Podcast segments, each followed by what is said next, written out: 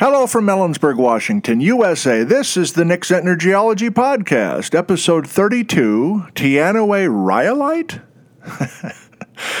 Thanks for listening. Well, that's not a good sign. We've got an episode with a question mark in the title. Not exactly a sign of confidence and authoritative delivery of geologic content, is it? Uh, no, it's not, but we're doing it anyway. Uh, I'm particularly interested these days in some rhyolite that's very close to where I live.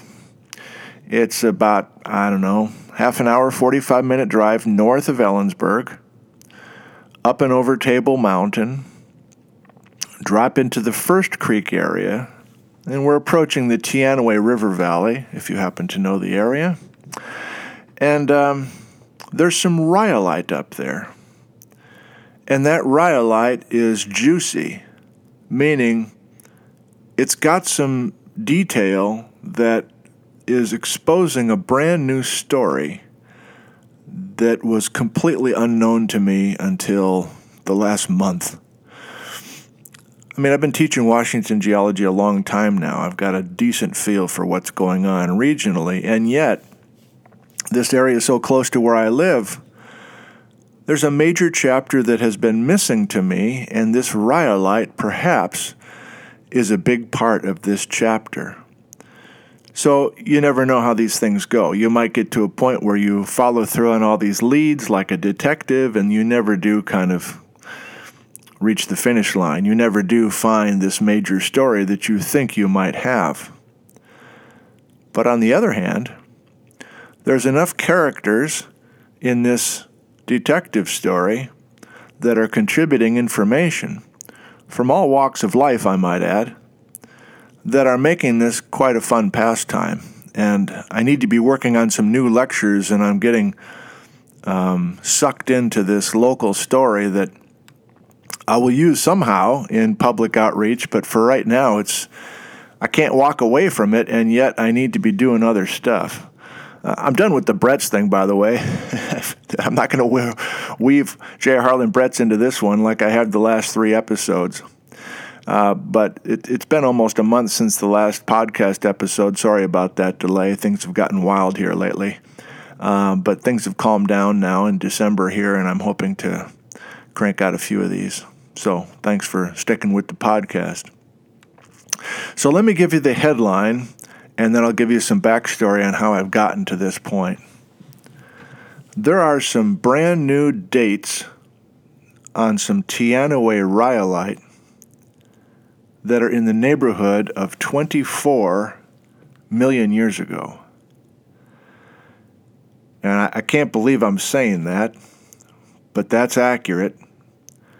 Mike Eddy has been doing some high precision uranium lead dates on some zircons collected from a bunch of igneous rocks across central Washington.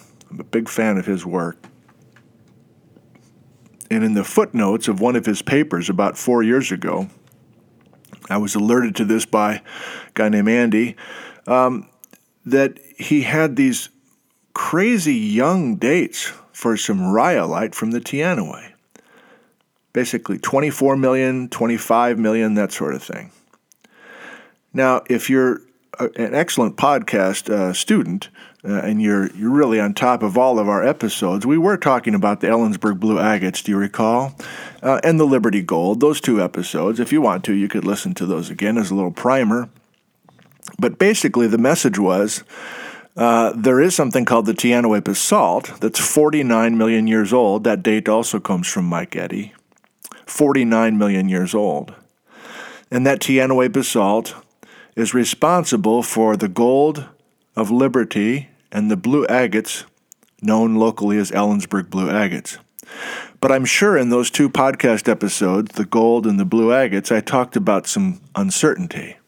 And the uncertainty is the basalt, the Teanaway basalt is 49 million years old, but are we sure the, the gold and the blue agates are 49? Well, that's kind of where it stood for a while and still stands in my mind for the most part with that question. But I'm blown away by the discovery just by reading this in a scientific paper five years after the fact that this rhyolite in that same area is not 49 million years old, but it's 24 million years old, half the age. So I know of nothing going on in central Washington 24 million years ago. It's before the flood basalts, the Columbia River basalts. It's certainly before the Ice Age. It's after all the exotic terranes came in. It represents a time frame that I, I just haven't thought much about. But I'm officially excited because we might have stumbled into a new discovery of forming Ellensburg blue agates. Is it possible the Ellensburg blue agates were created more than 20 million years after the Teanaway basalt? Or more intoxicating to those not from the area, have we stumbled into some sort of supervolcano structure, or at least some sort of caldera event within the Cascades? So I'm not going to get there today because I don't know the answer, but I do want, with this episode, to kind of um, share with you how my role here at the college has evolved and how I'm able to get information from a lot of different kinds of people, which is a unique way of basically doing quote unquote research. That's, you know, that sounds so uh, traditional, and, and my, my role and my job here is anything but traditional. And I, I don't want to talk about myself here, even though this is the Nick Zentner Geology Podcast. But I do want to share this excitement of, of learning from a variety of people. So let me click on this uh, email that I uh, sent to somebody so I can see these cast of characters. So that's the that's the headline. Let me give you the backstory. Hopefully, you're interested in the backstory. I'm a public person these days, which is great. I, I have lots of people interacting, uh, talking about things they've learned, uh, samples they've collected, etc. And in this fall, I've had uh, a number of different kinds of people come in and kind of coincidentally, all all uh, arrows are pointing to this rhyolite in the Teanaway.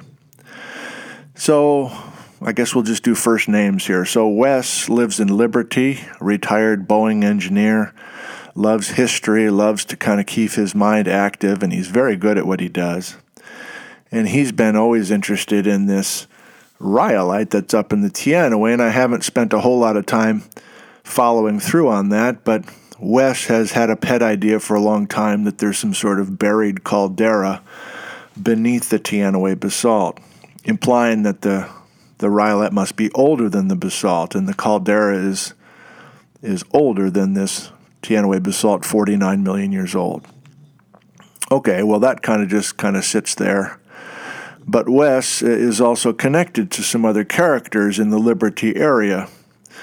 Wes introduced me to a guy named Carl, and Carl and his family, his dad, and um, basically more than 50 years of mining of these blue agates. And Carl is a jeweler in Tacoma, and he spent his whole career, and his dad has spent his whole career working with these precious blue agates. Probably the authority on Ellensburg blue agates in the, in the entire Northwest.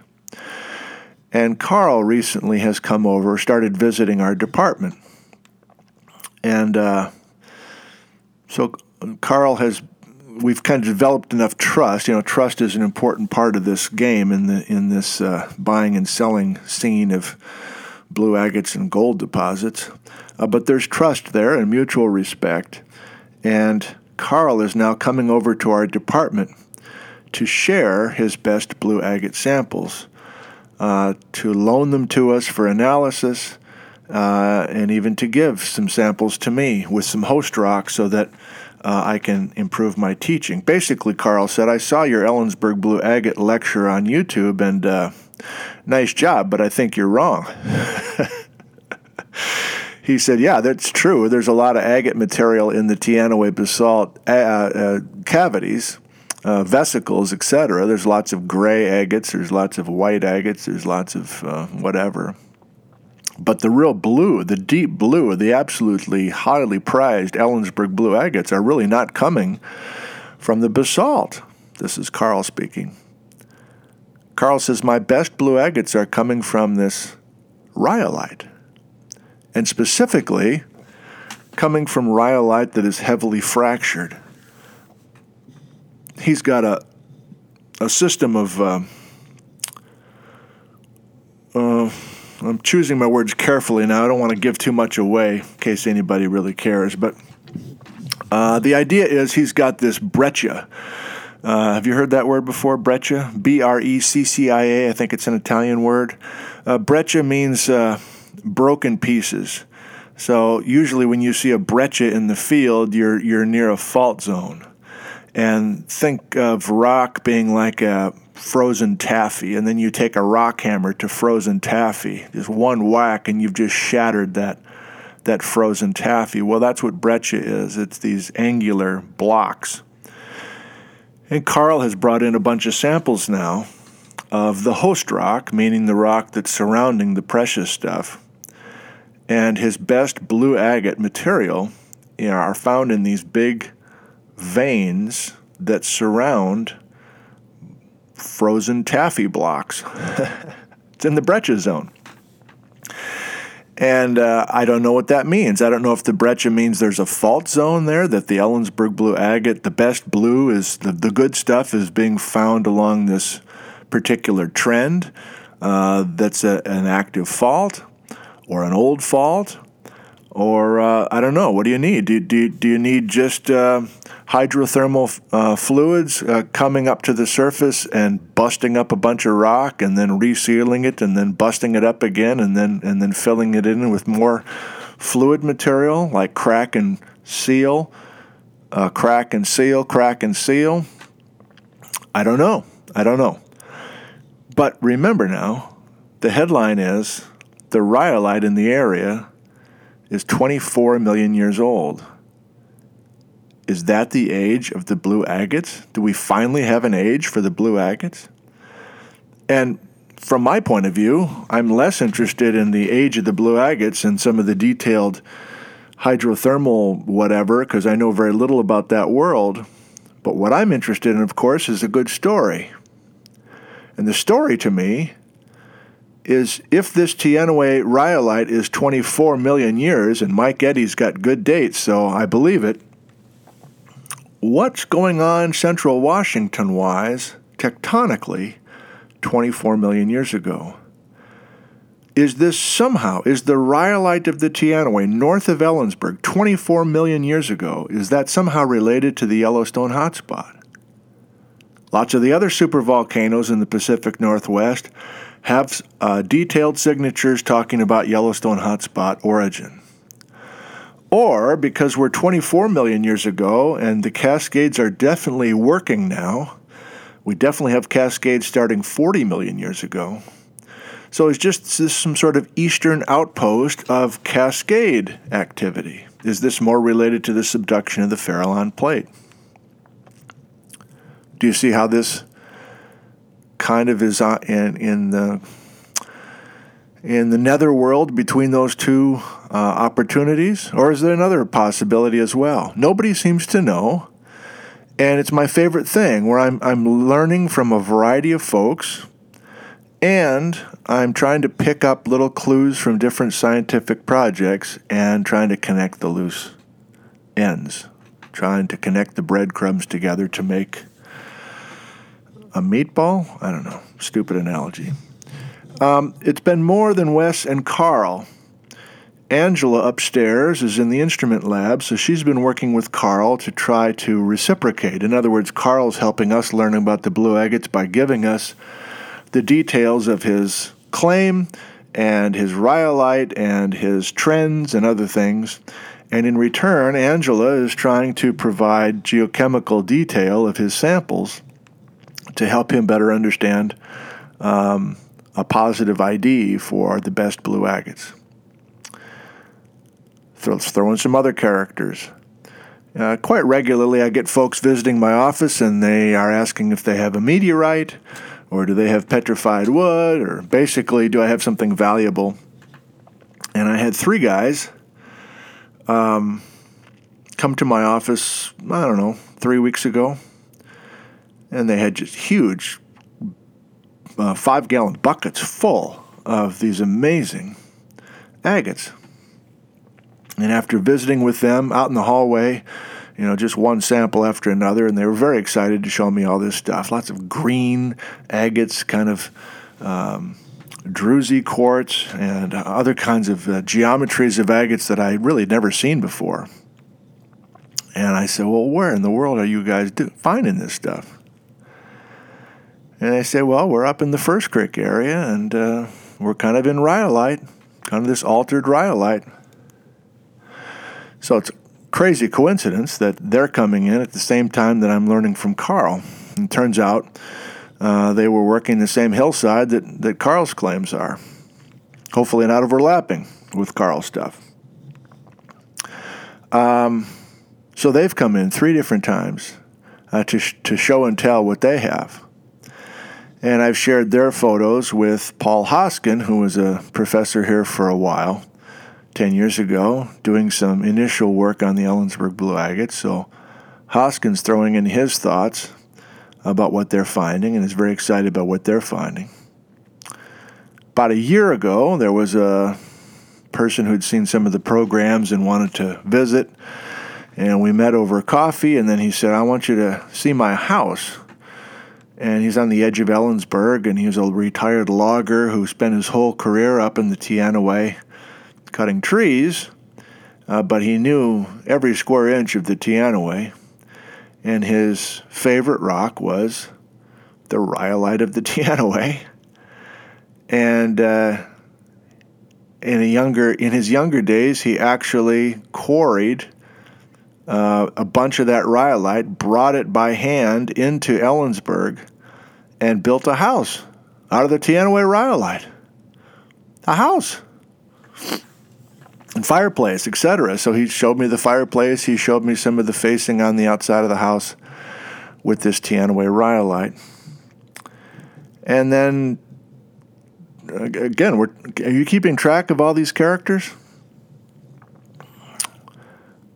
Roughly at the same time, I got interested in the pinnacles above Wenatchee. There's a rock called Saddle Rock, there's Black Thumb, there's Castle Rock, there's the Stemilt Spires. Uh, forgetting a couple others right now. Um, pinnacles above Wenatchee that I knew very little about. And uh, there's a gal who's uh, a filmmaker uh, who's teaching a uh, high school class on making films. And she asked me to come over last year to Wenatchee to go into their studio, and they wanted to film me uh, talking about the geologist's point of view of how those pinnacles and spires formed and what we knew about them. And I confessed to her I knew very little about those things. So I had to do some reading and kind of do my homework before they put me on film. And that film, by the way, is is uh, very well done, called A Winter's Tale. It will be available, I guess, eventually uh, in theaters. I'm not quite sure on Netflix. I have no idea, um, but it's it's high quality, and it's going back and forth between me and a um, Wenatchee tribal elder who is a gifted storyteller by the name of Randy Lewis they're actually premiering the movie tomorrow night in Wenatchee, so I'll be meeting Randy for the first time, and we'll uh, um, watch this film together, and then I guess do a little Q and A in the theater afterwards. But this is also related to the rhyolite, if you can believe it. Can you believe all these things coming together? Um, the many of the pinnacles above Wenatchee, Washington, are rhyolite, and they have rough dates on them and 30 years ago, there was a guy named Jacob Margolis who was studying some of that. There's a gold mine, a couple of gold mines in the Wenatchee area, gold and silver. And some of those early dates are back in the 40s, in other words, 40 million years old, 44 million years old, 45 million years old. But there's a guy named Jeff Tepper, who I've gotten to know over the last few years, who teaches at Puget Sound uh, University.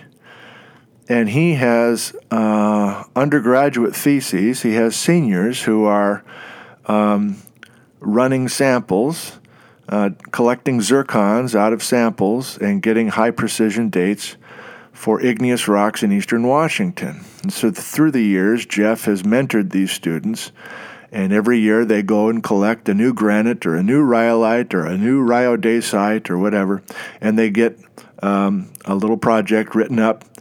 And uh, so, after a, a, full career of this, Jeff has an amazing collection of high precision dates of uh, igneous rocks in eastern Washington that are older than the Columbia River basalts. My pet name for Jeff is Mr. Eocene because all of his work has been coming from the Eocene, and he has developed a emerging, a kind of an emerging story involving the rollback and the tear of the Farallon Plate. Boy, this episode is everywhere, it seems, but if you're listening very carefully, all of this works together. Because Wenatchee and the Teanaway are not very far away from each other. And nobody, to my knowledge, has ever written up or explored the details of a connection between the rhyolites of Wenatchee and the rhyolites in the Teanaway. And are all of these units part of a bigger story? The last person I'll bring into this as a list of characters is Andrew Sadowski. He's a newly hired geology mapper in central Washington. He works for the Washington Geological Survey. He's a younger guy. Uh, and he recently moved to Ellensburg. He has an office just down the hall from me. I haven't seen him much because as soon as he started work this summer, he was out in the field every day making a new geologic map of Ellensburg North quadrangle. And the whole summer, he's been working on uh, the Columbia River basalts, which we know mostly uh, what the story is, and some interbeds between them, which Andrew will find some new dates, I suppose. Uh, but that's all the Miocene. That's all roughly 16 million years old. And then he was mapping some stuff in the Kittitas Valley, which is related to um, basically where is the fill coming from for the, for the Kittitas Valley? Is it is it a bunch of river rock coming off the Cascades, or is it river rock coming from the east? But the point is, very late in the season, in November, Andrew invited me to come out. He wanted to show me the stuff he's been learning. And I learned a great deal from him and his assistant Bodie that day. But we were talking as the day wore on about all these folks visiting me uh, involving the Teanaway rhyolite in this story. And his ears perked up because Andrew uh, was trained down in Nevada working with hydrothermal um, systems uh, gold and those kinds of rocks and those kinds of faults and those kinds of agate fillings, etc. And so he has become very interested because he has expertise in that area. And so perhaps he can start looking further to the north of his field area and actually get into this Teanaway rhyolite country and work some things out. So we got lots going on now in a relatively small amount of time with a lot of different characters and the potential is a major story developing. In Andrew's words, uh, I wonder if we're on the edge of something bigger, if there's something, if there's some sort of heat source or some sort of major structure that's beneath the Columbia River basalt. That's a working thought. Andy up in Cle Elum, who's my guru uh, from behind the scenes uh, and keeps me on the straight and narrow, has pointed out that a generation ago, a caldera called the Goat Mountain Caldera up near Mount Daniels, basically in the Cle Elum Roslyn area, to the northwest of there. There's some structures and some rocks, excuse me, in the, the Goat Mountain Caldera uh, that's roughly 24 million years old. What is going on here? Exciting. And I see that my battery on my laptop is running low, and so I think I'm going to wrap this one up. Is this one disjointed? Yes, it is. Is it full of question marks? Yes, it is. Is this what the podcast will be like from this point forward? Just a bunch of question marks? Of course not. I've got something up my sleeve, and now that I have a little bit of time, I need to bone up on a little bit of technology. Uh, but I've got a plan for the next batch of episodes. Thanks to all of you for your feedback about ideas on how to proceed since we're done with the Geology 101 class. So I've got some thoughts, got some things coming, uh, but this little question mark episode gives you a little window into my world, which is really invigorating to get lots of different kinds of folks uh, bringing their rocks physically uh, bringing their ideas, um, guidance to look through past scientific work, and to try to tease out not a minor story, but a potentially a major story uh, that could be uh, pretty meaty here in the next few years if everything falls right. Sue me if I'm optimistic. Don't sue me. Please don't sue me. Please don't sue me. Please continue listening uh, just for the mere enjoyment of it. Might have to cut this last part. Kind of a stupid way to end the episode. Thanks for listening, everybody. We'll see you next time. Goodbye.